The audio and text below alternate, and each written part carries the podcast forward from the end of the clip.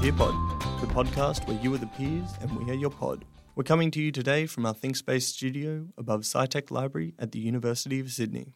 Before we bring in this week's guests, I'd like to acknowledge the traditional owners of the land we're recording on, the Gadigal people of the Eora Nation. We pay respect to their elders past, present and emerging. Let's get into it. It's Mental Health Awareness Month, and the university is in the process of rolling out the new Student Mental Wellbeing Strategy, a policy which will overhaul the way the university approaches student mental health. We'll talk to Pro Vice-Chancellor of Student Life, Susanna Scaparo, who's leading the strategy and has plans for a far more personalised, proactive and collaborative service. Some changes are still in the pipeline, but later on we'll deep dive into one initiative that's already chugging along, the peer-led Batyr program with Lachlan, a UCID-based Batyr speaker. Susanna, thanks for joining us today. You've been working on the new Student Mental Wellbeing Strategy. What did we have before this?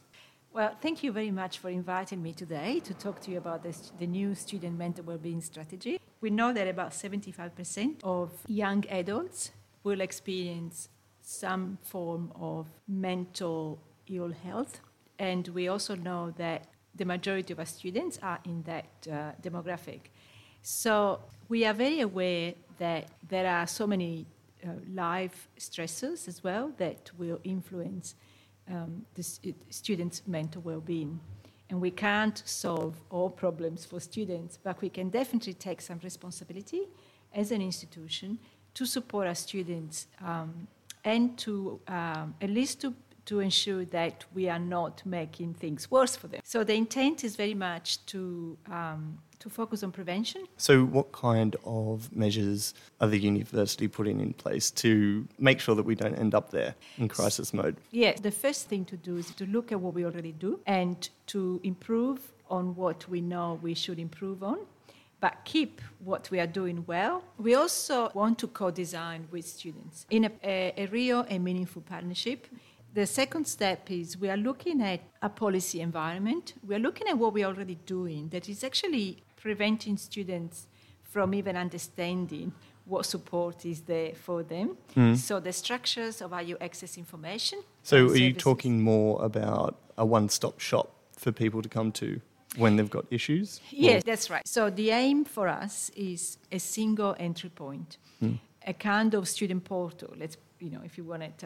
if you want a name for it, where a student can go in there and find very easily how to access information, what they could do, where to go to.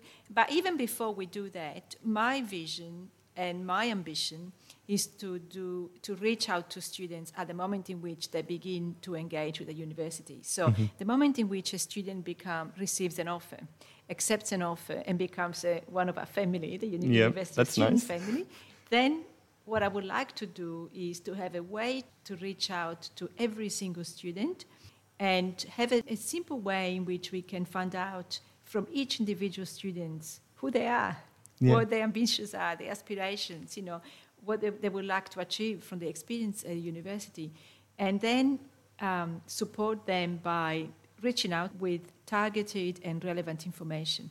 At the moment, we have fantastic support. However, in many ways, it's up to the student to find those resources. So my idea is that we should reach out to students early on, the personalized individual plan that would touch upon many different elements, from if you considered these units of studies, or if you consider this combination of degrees, to, by the way, you told us that you feel a bit anxious, perhaps you could reach out to the counselling team, or, more importantly, you are new to Sydney, why don't you get in touch with these people? Or, hey, by the way, you told us you love sailing, this is your club, that you could apply. All the kind, that kind of stuff. Yeah. I truly believe that a student mental wellbeing strategy should begin there, right? So it's not about...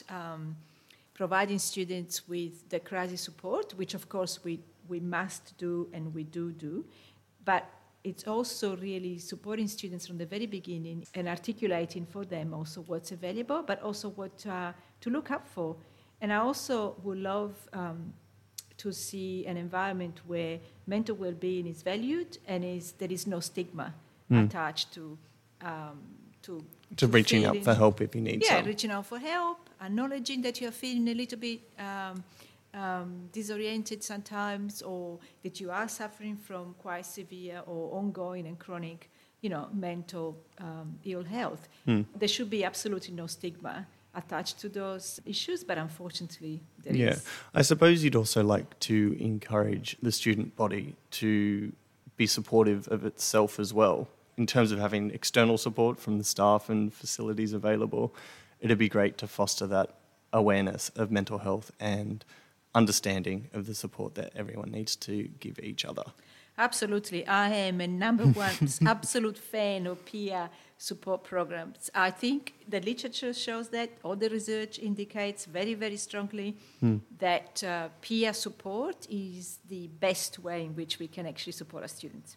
Mm. So I have always supported peer support programs. I have established them. I have been a great fan of peer support programs at different levels and in different configurations. And so a big part of the new mental wellbeing strategy is to build on, and I should say that Sydney Uni has really, really good peer support programs available to students. Each faculty and school provides fantastic having peer programs. Third-year student or something teamed up with a group of first-year students. That's right. As yes, mentoring, there is a lot of that happening. There are also very good peer learning support programs. Peer learning advisors are good. Peer learning advisors. I was about to come to that. The library has this amazing program. Yep. So what we like to do, though, is to build on all of the different programs to come to a coordinated and holistic approach with all the localized programs still happening, but at the same time ensuring that there is a University of Sydney approach, So things are going to be rolled out slowly going forward. We've talked about peer support programs and the initial reaching out to students when they first engage with the university. What other strategies do you have? So I talked before about policies, so let me explain what I mean. And I should preface that I'm not particularly a policy type of fanatic. But a policy is helpful because it's a set, a policy consists of a set of rules, right, that we all abide to. So it's very important that we have a good look at all the different policies that are concerned with learning and teaching and support for students, and that we understand ways in which perhaps some of those policies might in fact, make it harder for students to engage with support, There might be a language that we might need to change, There might be that some of the ways in which the university communicates with students could feel a little bit too legalistic or a bit too officious, Maybe potentially belittling as well. I know we're moving away from that now. Things seem much more collaborative, especially with the student charter that was started earlier this year. But I'm sure there's still some sections of policy or documents where people might feel very intimidated engaging. Absolutely, I agree. And so the work that we are embarking on at the moment is in fact a review of all the student-facing policies, but also a review of the communication that we have with students and the ways in which we can improve on that. It seems trivial, but it's actually not. When you receive a letter that looks very official, It's a bit scary. It's very scary because there is a power dynamic in there. Yep. There is a sense that there is this big institution called the University of Sydney and they are writing me this letter and the language is very formal and very... And I just feel really intimidated as a student. And that might, in fact, exacerbate... Right? Any anxiety that you've got going on. Yeah. That's right. So if you're already stressed, you are feeling disempowered, you are feeling lonely, or you are feeling ashamed by the fact that you can't quite cope with whatever's happening to you, receiving that kind of communication is not going to help. So my intent is to look at what we can do to ensure that we can also perhaps in a way that is more student-friendly. The intent of the strategy, just like the intent of the student experience strategy, is in fact to be student-centric. And I would really like to know that students at the University of Sydney feel very much that this is their university. Right? This is not something that happens to them. This is what they are making that is something that is happening. Yeah, they're contributing to it. They're part of it. It's their home, you know, and I am very committed to that. And so the new student mentor wellbeing strategy is very much directed and driven by this vision. Have you got plans for aspects of this to be run out in classrooms? Yes. So another big part of the strategy is what's happening in the curriculum. Mm-hmm. Now, there is no success here unless we look at, as I said before, a holistic view, whole of university approach that includes co-curricular as well as curricular. Mm-hmm. So we need to look at ways in which we are conducting our classes, the delivery of our material. Sometimes the content could also be important to look at, but that's beyond my expertise. We don't want to interfere in any way with what's taught, right? But we could look at the ways in which things, you know, are taught, the ways in which we are, for instance, organizing assessment, you know, are we assessing too much, for instance, you know, is that necessary? I think everyone would agree we're assessing too much, at least from the student side of things. Yes, and I'm pleased to say that I have really fantastic colleagues who are looking at that at the moment. Wow, that's exciting. And that, yes, and they are looking at, assessment as a whole and the approaches we have to assessment and how that is conducted, that can... you know, that is perhaps causing unnecessary anxiety. Wow. So what are they sort of looking at? Are they looking at getting rid of exams? I'm not sure about that, but they are certainly looking at whether if you do have an exam, the ways in which the exam is necessary to reach the outcomes or the learning and teaching outcomes for the unit. Mm-hmm. Right, so that an exam is not just there because you've always had an exam, but an exam is there because there might be some learning outcomes that can only be achieved by that exam. Wow. So this really is very much central, I think, to the strategy. So it really is a full university review that you've put together. Very ambitious, aspirational, I suppose, but I am... 100%, in fact, 150% committed to exceptional. Getting this done. It sounds like people are going to have a very different experience from day one, once this is all run. I hope so. I have to ask, we have run into a little bit of a speed bump this year with COVID, and a little bit of a speed bump is putting it very mildly. How is your strategy shifting to adopt more of an online learning focus for students and their mental health? Because I suppose a lot of society stuff has changed an awful lot, and that was a big part of what we were talking about earlier. What new ideas have you got swimming around with the team? Yes, so I have to say that COVID-19 has been incredibly challenging, but also it's given us the opportunity to supercharge some of the initiatives that we wanted to trial. I'll just flag a few for you, but we have introduced a large number of new initiatives. So, for instance, at the level of peer support, we have introduced a new program called Peer Support Advisors, and these are students who provide students with information and advice on all sorts of different issues. And I should also add that the Peer Support Advisors are bilingual. I bet they're dealing with some really stressed out students. They are. Obviously, as everyone else, all our support services have moved online. We are offering we are providing everyone in the community with telehealth. And we are also providing all support from disability services to safer communities to all of it online. And we come back to a full face-to-face environment. We will probably still keep the online components. The opportunity for students to reach out for counselling, for other support services online as well as face-to-face. So that gives us flexibility in terms of the 9-to-5 approach. If students sometimes find it very difficult to find the time to do the face-to-face on campus, if they are working or they have other commitments. So I think we've learned that.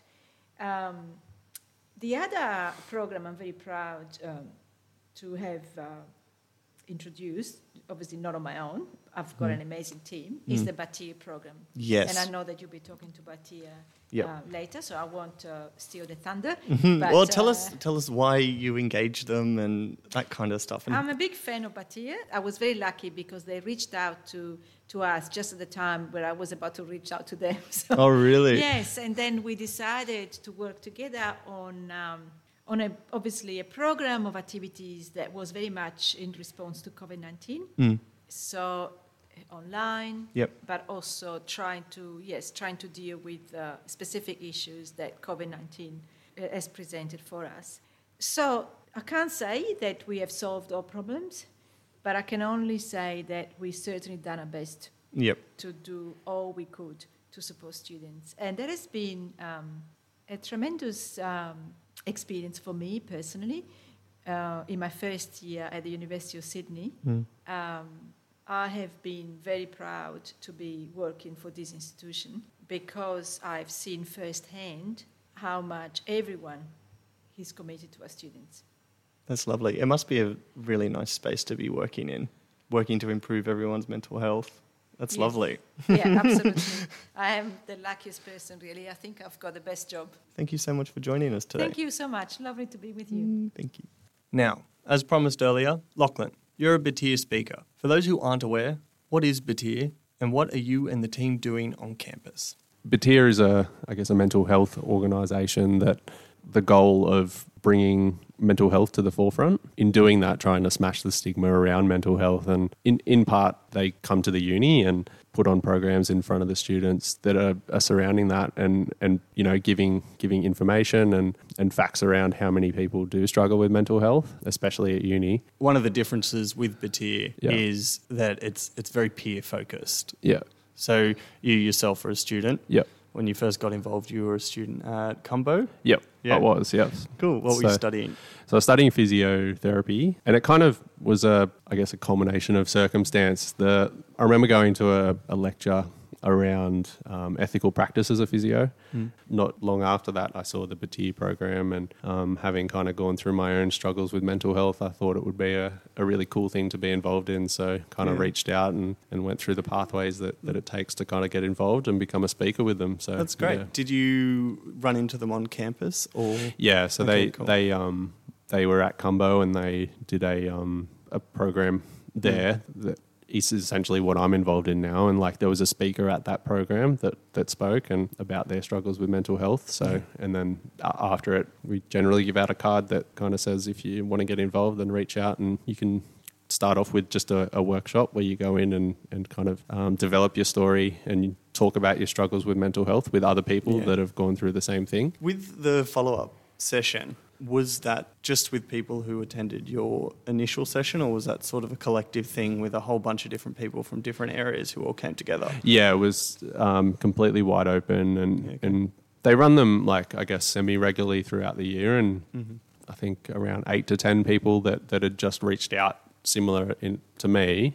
So none of them were from Sydney Uni. It was just kind of randomly distributed throughout. Like some were uni students. I remember there was a guy that had gone through the war in Syria. Wow. So you're getting different perspectives. Yeah. You're not just hanging out in the medical faculty anymore. No, it was like the other people there were just like, okay, our struggles definitely don't compare to this guy. Like he was talking about how to survive the day. Like, so it was super helpful just in its own right, just going and kind of, just talking to people that have gone through their struggles and were willing to share their story. And then it's a 2-day workshop, and then the next day. Oh, wow. Yeah. Yep. That's awesome. Yeah. Yeah. No, it's really good. And then generally, I mean, things have changed now a little bit because we're doing programs over Zoom.